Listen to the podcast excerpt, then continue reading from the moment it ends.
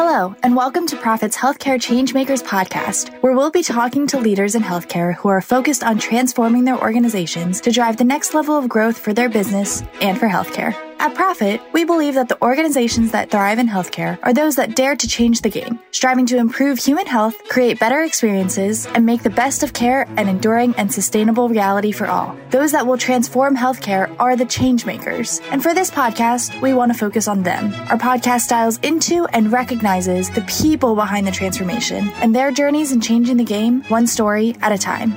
Are you ready to dive in? Welcome to today's podcast. I am pleased to have Dr. Faisel Syed with me. Faisel, welcome to the podcast.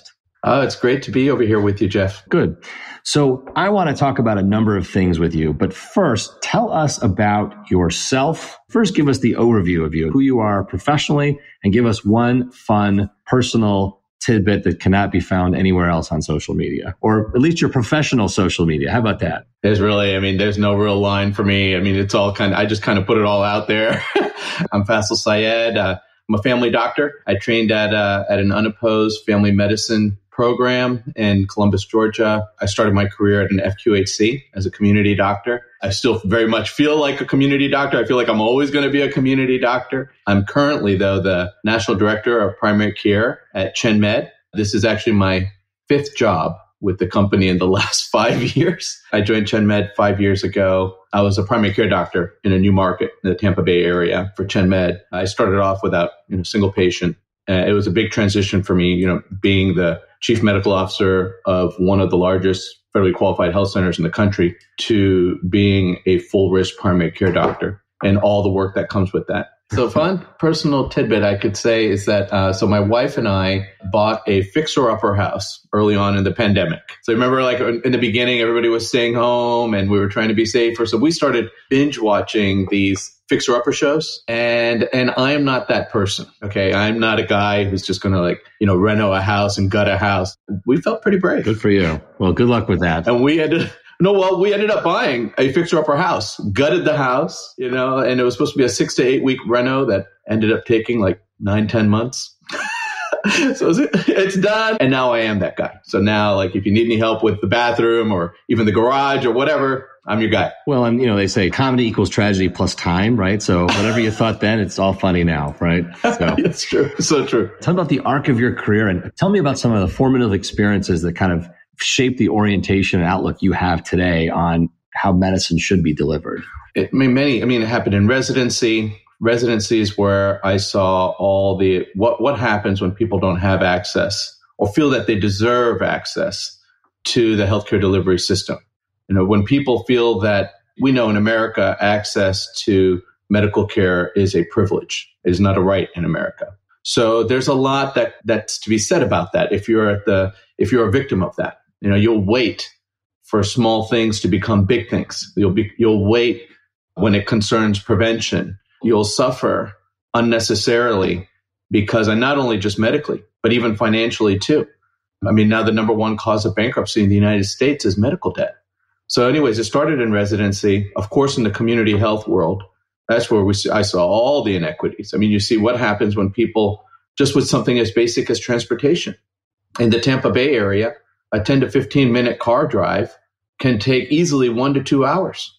So, for a patient to come see the doctor, and especially from the and, and when you're dealing with patients who are struggling with all the basics, like the home insecurity, food insecurity, all the all the basics, I mean, to lose a half a day of work to go see the doctor, I mean, of course, you're going to wait until you have a chief complaint. Faisel, before we talk about ChenMed, but I'm going to edge toward it, I'd love just tell me your take on what works and what is broken about primary care today.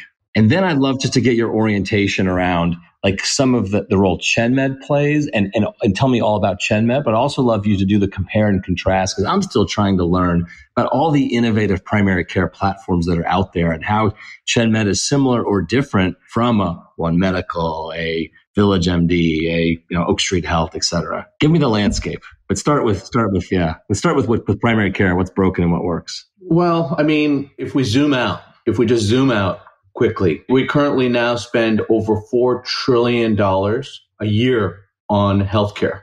in the United States. It's an incredible amount of money. And the waste, the waste in healthcare delivery has been studied for a long time. I remember the first time I read about the waste in healthcare delivery was back in 2007, 2008, when the country crossed the $700 billion mark with waste, you know, things that are medically unnecessary. It was a 2019 or 2020, we crossed the $1 trillion mark with waste. And before joining ChenMed, you know, I was at my community health center and I remember when I used to think about waste as a primary care doctor, immediately I thought about over referring to specialists you know, rather than than the primary care doctor handling the situation or over prescribing brand name drugs, you know, over over the generic equivalents. Yeah, those are definitely wasteful. You know, I mean, there's no doubt that there's a lot of waste that happens there. But that's not what's driving the waste in our healthcare delivery system. What's driving the waste in our healthcare delivery system is the unnecessary hospitalizations, which is fueled by unnecessary emergency room visits what's you know, you're seeing all these standalone emergency rooms popping up all over the place because the hospitals know that most of the patients who go to the emergency room are stable. They just didn't have access to primary care. And that's what's driving the waste in our system. I, four years ago, I was just a year into working at, at ChenMed as a full risk doctor. It really hit me at that time. It was personal for me at that time. Like I, I had pneumonia. It was just terrible. I never was that sick before. You know, I couldn't catch my breath. And so I went to a standalone emergency room right outside of our neighborhood. I mean, I really couldn't catch my breath. I was telling my wife, I can't catch my breath. Can't catch. And she said, Do you mean you're experiencing shortness of breath? Doctor? I was like, yeah, you know. So I went to the emergency room and I went there and I was there for a couple hours. They did all the routine stuff, you know, chest x ray. I had antibiotics. I saw the pneumonia on the picture. So I had the IV antibiotic, I had the IV, I had the oral antibiotic, I had Tylenol, I had an EKG. And you know what the bill was for that? Oh, $10,000, almost $10,000. My insurance ended up negotiating. They ended up paying like $6,800, $6,900 for that. But I took that, the itemized breakdown to one of our centers because we treat that in the outpatient setting. And my center manager went through and she said, Oh yeah, you know, Dr. Syed, the IV fluid's a dollar. The injection antibiotic, we have, it's like 80 cents. The oral antibiotics, 40 cents. The Tylenol's not even a penny. You know, we don't charge for chest x-rays, but the cash price for any two view chest x-ray in Tampa is $15. So that's what's driving the waste in our healthcare delivery system. You know, we're paying $7,000 for these, you know, $20 pneumonias. And so it felt very real to me at that point. And then not, not to, you know, mention all the, the little bills. There was like $17 that wasn't covered. We didn't know about, went to debt collection. I mean, it was just crazy. And then uh, I became one of the, you know, we became one of the one in five people who are in debt collection due to medical bills. You know, and that's when I was like, hey, I can see how, you know, medical debt is now the number one cause of bankruptcy in the United States. There's no other country in the world that has this problem that we have here. When I think about bankruptcy, I remember, you know, my father had to declare bankruptcy. It was a very tough time for us as a family. You know, the late 80s, he ended up losing a lot of money with some bad real estate deals. And so he had to declare bankruptcy. But he declared bankruptcy because of some decisions he made, you know, that didn't turn out well. But nobody chooses to become a patient. You know, I didn't choose to become a patient. It just, it just happened. And also, by the way, with uh, all the people who declared bankruptcy because of medical debt, more than half of them actually had health insurance. So even having health insurance won't protect you from financial ruin in the United States. Literally, many people are just one diagnosis away from bankruptcy. I mean, it's completely unethical. Your points are very, very well taken and, and critical driver of, of why healthcare has to be transformed. But there's also a big human component of people not getting primary care, right? Not only does it lead to medical bankruptcy, it leads to poor health. Obviously. Of course. I mean, um, of course, if medical care is being delivered in the hospital setting, that should be delivered within a high quality primary care system. You know, so what's the problem there? Well, I can tell you what the problem is. The problem is is that primary care in the United States is viewed in a very limited manner. When most people think of primary care, they think of referral renewals, they think of refilling medication, and maybe if you're lucky, you get wellness visits out of that. You know, the problem that we have in our system right now is that, you know, we have almost a million doctors in America. You know, 200,000 are in the primary care space, 800,000 are specialists. 70 to 80% of the practices, uh, the, all these outpatient facilities are owned by hospitals. And so we end up paying for when primary care is delivered by the in all the wrong places, you know, if it's delivered by specialists, if it's delivered in the urgent care setting, if it's delivered in the emergency room setting, we end up paying for that, you know, as a society. Speak to your concern about the the, the ownership state of primary care being owned by hospitals. How does that skew? I'm sure it skews incentives, right? Of course, you know, I mean, but the fact that everyone does not have access to a high quality primary care system in the United States, I mean, that's a big, that's a huge problem. You know, even with me, my my wife scheduled my my I'm 43 in February. My wife said, "Hey, you know, we got to schedule your your physical." I said, "Okay." So she scheduled in, phys- in, in February. Do you know how long I had to wait for my appointment? A couple of months. Four months. I mean, this is a state of affairs right now with primary care. Primary care is not viewed like we're trained to do all these things. We're trained to manage patients in the hospital. We're trained to do all these procedures. We're trained to do so much so far as primary care is concerned. And then you get out into the world and it's a billing system. The goal is to generate revenue by billing. And so who benefits the most yeah. No, just saying like who benefits the most from this system? If the goal is to generate more by billing more, right? Generating more RVUs rather than to improve health. You know, that if you pick on the flu, for example, you know, as a country, we just crossed the 50% mark with American adults being vaccinated against influenza. You know, it's been hovering in the 40s for a long, long time. That's despite the flu vaccine being available everywhere with the $10 gift cards. You know, I mean, it's terrible. But what ends up happening with the most vulnerable? Who gets a, when they had the complications, where do they end up? They end up in the hospital. They go to emergency room, they get admitted in the hospital. So who benefits when you have low vaccination rates against influenza? I mean, the hospitals do. The hospitals look forward to a good flu season for them. It's terrible for doctors and patients, but it equals big bucks for the hospital systems. Yeah, it's good for the bottom line. So let's talk about some of the root causes. I, my suspicion is there are root causes on the what I'll call the supply side and the demand side, right? You mentioned 80% of doctors are specialists, right? So there may be a there's a there's a supply problem. It took four months to get a appointment. That's a supply problem. There's also a demand problem. Like how many people your age and younger say, you said, who's your doctor? They actually have a doctor. They can name a person. We have, this is generations now. You know, we're decades now at the point now where the culture has become this way. The culture has become this way where it's so transactional that even the language of healthcare delivery today is transactional. You know, but doctors are referred to as providers. You know, patients are referred to as clients. Even the visits between them are now called encounters. So we don't view the healthcare delivery system to improve health. We view the healthcare delivery system as like, you know, the way that we view anything else. Like if it's like, like with going to the bank or, you know, going to the mechanic, like waiting until there's a problem. And then I go there to get me like an intervention. You know, is there an incentive for prevention? No. Is there an incentive for early interventions? No. So you would probably take issue with the subtitle of my book around consumer, calling people consumers, right?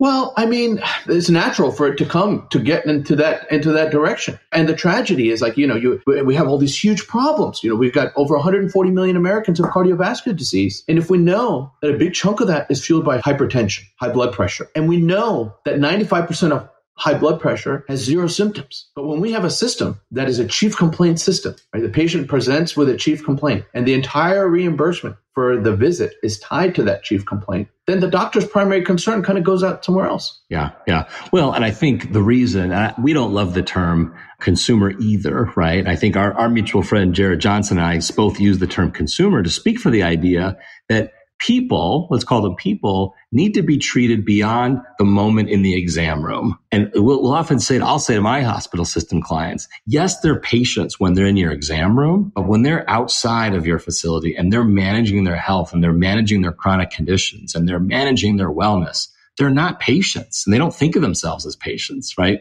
So we've adopted the term consumer, although it's got its own baggage and limitations. Sure. At the end of the day, you know, yes, we are all I guess you can you can look at it. if we change the currency to improving health, then yeah, you know, then I'm a consumer. Then I'm a consumer as well. We just changed it instead of instead of the currency is being tied to RVUs and billing. You know, we had a, a currency of health, and yeah, I'd be a, I'd be a consumer there. Yeah, there you go. Okay, so tell me about your uh, coming to ChenMed. What problem you think it's solving in the world? Oh well, I mean, the, coming to ChenMed was like kismet for me. I'm at my community health center. We're, we're, we're busy with all the work that, you know, that involves community health. A large number of unfunded patients, a large number of people who just lacked all the basic, a lot of the basic necessities. I mean, it is, you know, where they live, who they live with, when they eat, what they eat, all of that. That's part of the daily world and the community health world. And I couldn't get doctors, you know, I couldn't get doctors to come help us in the neighborhoods where we had our centers. And then I started seeing these vans, these ChenMed vans in the neighborhoods where I couldn't get anybody to go to. I was begging people to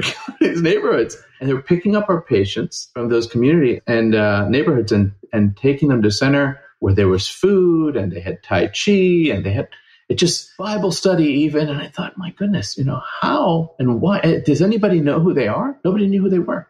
Nobody knew. I asked around the city, I said, have you heard? They said, no, there's a, a private company based out of Miami. They're very passionate about social justice and taking care of the underserved. And so that was in July, five years ago.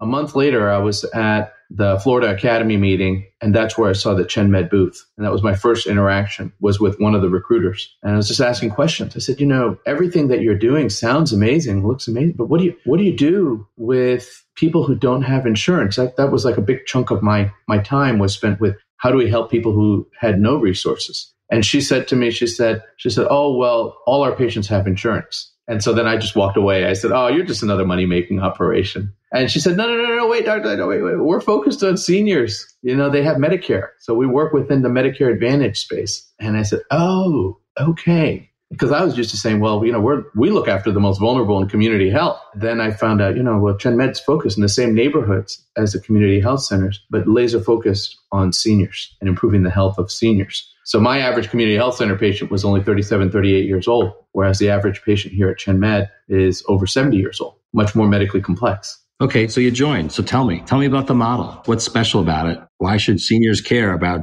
what they can get at ChenMed? How's it fixing the primary care problems that we spoke? Well, I mean, seniors and more importantly, the doctors and the care teams. You know, what good are we to our patients if we don't take care of our doctors and care teams first? That was a huge shift in mindset. I'm used to, you know, patient centered medical home, patient centered this, patient centered that. And then I come to this organization where we take care of our doctors and the care teams. There are these philosophies like just because a doctor can do something doesn't mean a doctor should be doing it. You do that when the doctor is fully responsible. Like you said, most of healthcare, most of health doesn't happen in the four walls of the exam room. So how do you do that? Most of health happens outside of the exam room. So what happens when the doctor is fully responsible, fully responsible for everything, fully responsible for all the public health work, all the urgent care work, all the emergency room, all the non-interventional specialty stuff, you know, all every hospitalization, every medication, you know, then suddenly we make some shifts in our mind. Like we know how to treat in America. We're great at treating diseases. We're great at training doctors with all the evidence based medical guidelines. But what about now? We have decades of evidence based communication strategies. So if we know that the main driver of waste is unnecessary hospitalizations, right? And now you give the doctor full responsibility. The doctor has what's called full risk. You know, outside it's called full risk. Now the doctor's fully responsible. Of course, the doctor's going to want to focus on reducing the waste. And the, we know the main driver of waste is unnecessary hospitalizations fueled by unnecessary emergency room visits. So now the language and the culture of healthcare delivery matters much, much more because it's not a matter of just being prescriptive. When you become fully responsible, you need to be effective. So you need to simplify and focus. Okay, we have to align the doctors, the care teams, everybody who's involved with patient care to focus around what can we do to improve the health of our patients. And you got to simplify it. You know, there's a lot of different pillars of health, 14 pillars of health, nine pillars of health, so many different, you know, but what if we simplified it to three pillars of health? Prevention, early intervention, and easing of suffering. So then with prevention alone, with the flu shot, there wouldn't be like a take it or leave it sort of approach with prevention. So what do they do? Like like they chase them and wait, wait outside their door at home and or call them till they come and get the flu shot? Heavy training, heavy training, heavy training. Every doctor has a month of orientation. A month. The first month is just orientation. Do you know how much training I had at my first job? The morning of the first day. Very different. Very different. Because doctors, we know how to treat, but we have to train our doctors with how to be better influencers, how to be better listeners, how to respond to patients who are resistant to whatever the recommendation is that you're making or even flippant about it, just kind of like, hey, whatever, you know, it's not something, not something I want to do. So how do you earn the trust of patients? Is through all these small little interactions. If the patients can trust us when they need us, then of course they would much rather come to the primary care delivery system rather than an urgent care, rather than the some random person, you know, in, the, in an urgent care emergency room. So you've got to either know that they need an early intervention or you've got to reach out to find out. Well, you have to have the relationship. The relationship is fundamental. Every single one of our patients has their doctor's cell phone number. Every single patient has a routine monthly visit. You know, the, the relationship is so important. Our average patient's over 70 years old with five or more chronic medical conditions, right? And we're scaling as well as an organization. You know, we started in South Florida almost 40 years ago. Chen started ChenMed you know, almost 40 years ago in the 80s. So we're scaling. You know, the James and Mary Chen started uh, ChenMed, and their sons Chris and Gordon have really taken the helm over the last decade and started scaling the full risk model all over the country. So as we're scaling, a big part of scaling is earning trust in all these new communities. You know, and we're going into communities where they don't they don't trust the healthcare delivery system. So a lot of the frequency, I mean, that's how you build trust. You know, it's with these frequency of visits, weekly phone calls, daily text messages. I mean, the primary care delivery system is the most trusted so far as your health is concerned. So let's talk about the enablers of that, right? So training, Sounds like a good one. But if you're going to give doctors full accountability, what else do they need, right? They need to be financially tied, right? So we could talk about whole reimbursement, but they also, I suspect, need, need the full suite of tools necessary to take care of the range of conditions. How do you do that? How do you, is that baked into your model? Is that something you coordinate with other, other part, partners or third parties? Yeah, unfortunately, unfortunately, if you look at, if you look at even how how medical care is documented in the United States today. You know, it's completely, you know, it's completely disorganized, completely fragmented. So many of the systems don't talk with each other. My father last October was visiting my brother in Texas and he fell while walking my brother's dog, shattered his hip. And so he goes to the emergency room. He's got a shattered hip. He's in agony. He's in pain. And he could have very well just, you know, come from Mars. There was nothing. He had nothing in their medical record in that hospital because, you know, the system is just so, you know, doesn't talk with each other. And so they wanted to know his allergies, what medications he takes. And he's just in agony saying, oh, yeah, you know, I, I have this heart medicine. I, I, it's just, it was terrible. And so we had to have our own EMR system. So ChenMed has its own EMR system. One, most of the EMR systems are designed to bill and to generate referrals, right? Know, we don't have like a customer service sort of EMR system, like a relationship based EMR system where multiple people from the team can, can go through. And the, and the goal of the EMR system is sort of view it like in the way that like, you know, a customer service company looks at their, at their clients. And so that had to be developed. The data and the analytics to know where the patients are within the healthcare delivery system. The healthcare delivery system is very complicated. So when a patient goes to the emergency room, for example, and they swipe their insurance card and they're there in the emergency room, to be able to have the data support where I get a, a notification on my phone that my patient is in the emergency room with this chief complaint. This was the last visit very quickly. You know, even before the emergency room doctor knows that the patient is there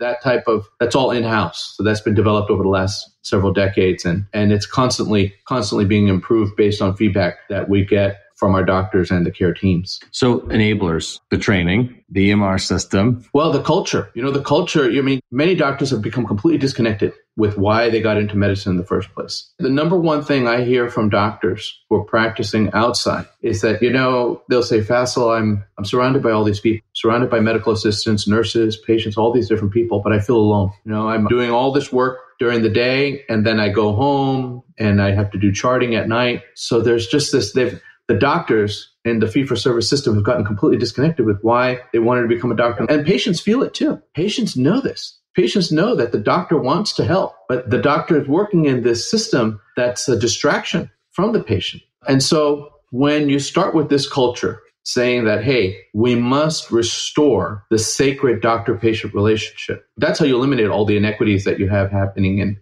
in healthcare delivery today, right? Yeah. So no, it's a, it makes a lot of sense. And, uh, investors obviously believe so as well, right? Which is why we're seeing the One Medical and the Village MD get, you know, become part of bigger organizations. But what, what are the remaining barriers? If you were the charge of the federal, federal health system or, you know, whatever, maybe even more powerful than that, like what needs to change to fix primary care and to deliver lower cost care at, and better outcomes at a better experience? Like, is it about more doctors? Is it changes, more changes to reimbursement policy? Is it, uh, what is it? What will it take? Yeah. So healthcare should not, number one, healthcare should not be transactional. That change has to happen. The currency of healthcare delivery should not be generating RVUs. The currency of healthcare delivery ought to be some system that's tied to improving health. So where the healthcare delivery system is rewarded for being better at prevention, the healthcare delivery system is better at early intervention. And the third pillar of health, we didn't get to that. The third pillar of health is easing of suffering. You know, the fee for service, I mean, most of, most of healthcare delivery up until like 100, 150 years ago was easing of suffering. In the fee for service world, it's giving up. Like if you can't treat or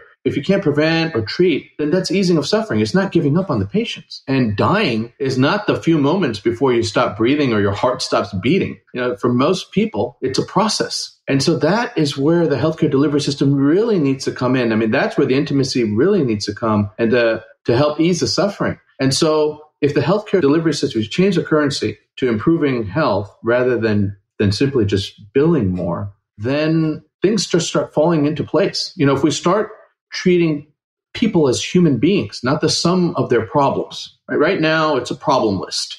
Right? It's not a it's not a human being. Like if it if you met me as you know, I, I mean, b- before we before we started recording, I didn't start speaking until I was four. Right, so that then I have pervasive development disorder. Right, I, I'm on the autistic spectrum. You know, I've got ADD. You know, I have. You know, so you would have a different perception of me because you would say, well, you know, this is you're looking at me for my problems. You're not looking at me for uh, you know as you know something much more than whatever my my medical problems are, right? And so we must transition away from this hospital based delivery system to one that is based on high quality primary care, where everyone has access to that primary care delivery system.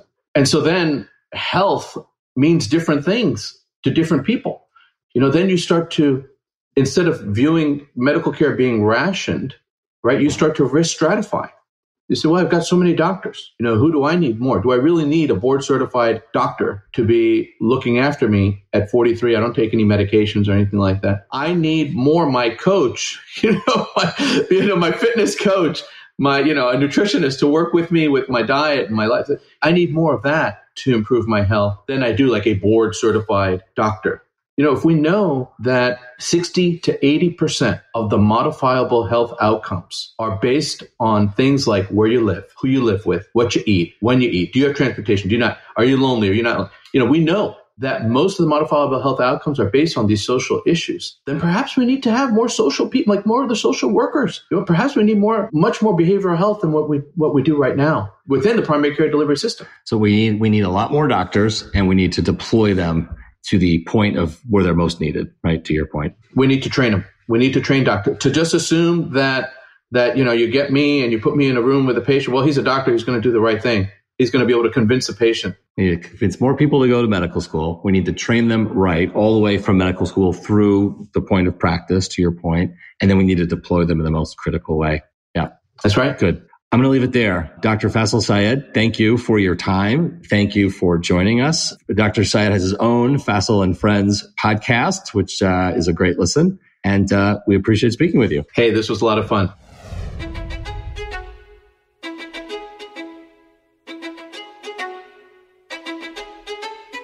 Thanks for listening to Prophet's Healthcare Transformers podcast. This podcast is produced by Jared Johnson and his wonderful team at Shift Forward Health. And a big thank you to our hosts, Priya and Asia, Lindsay Mosby, Paul Schrimpf, and Jeff Gourdji. If you like today's episode, you can find more great content like this at prophet.com slash thinking. I'm Anna Kuno, the senior editor of this podcast. Thank you for listening.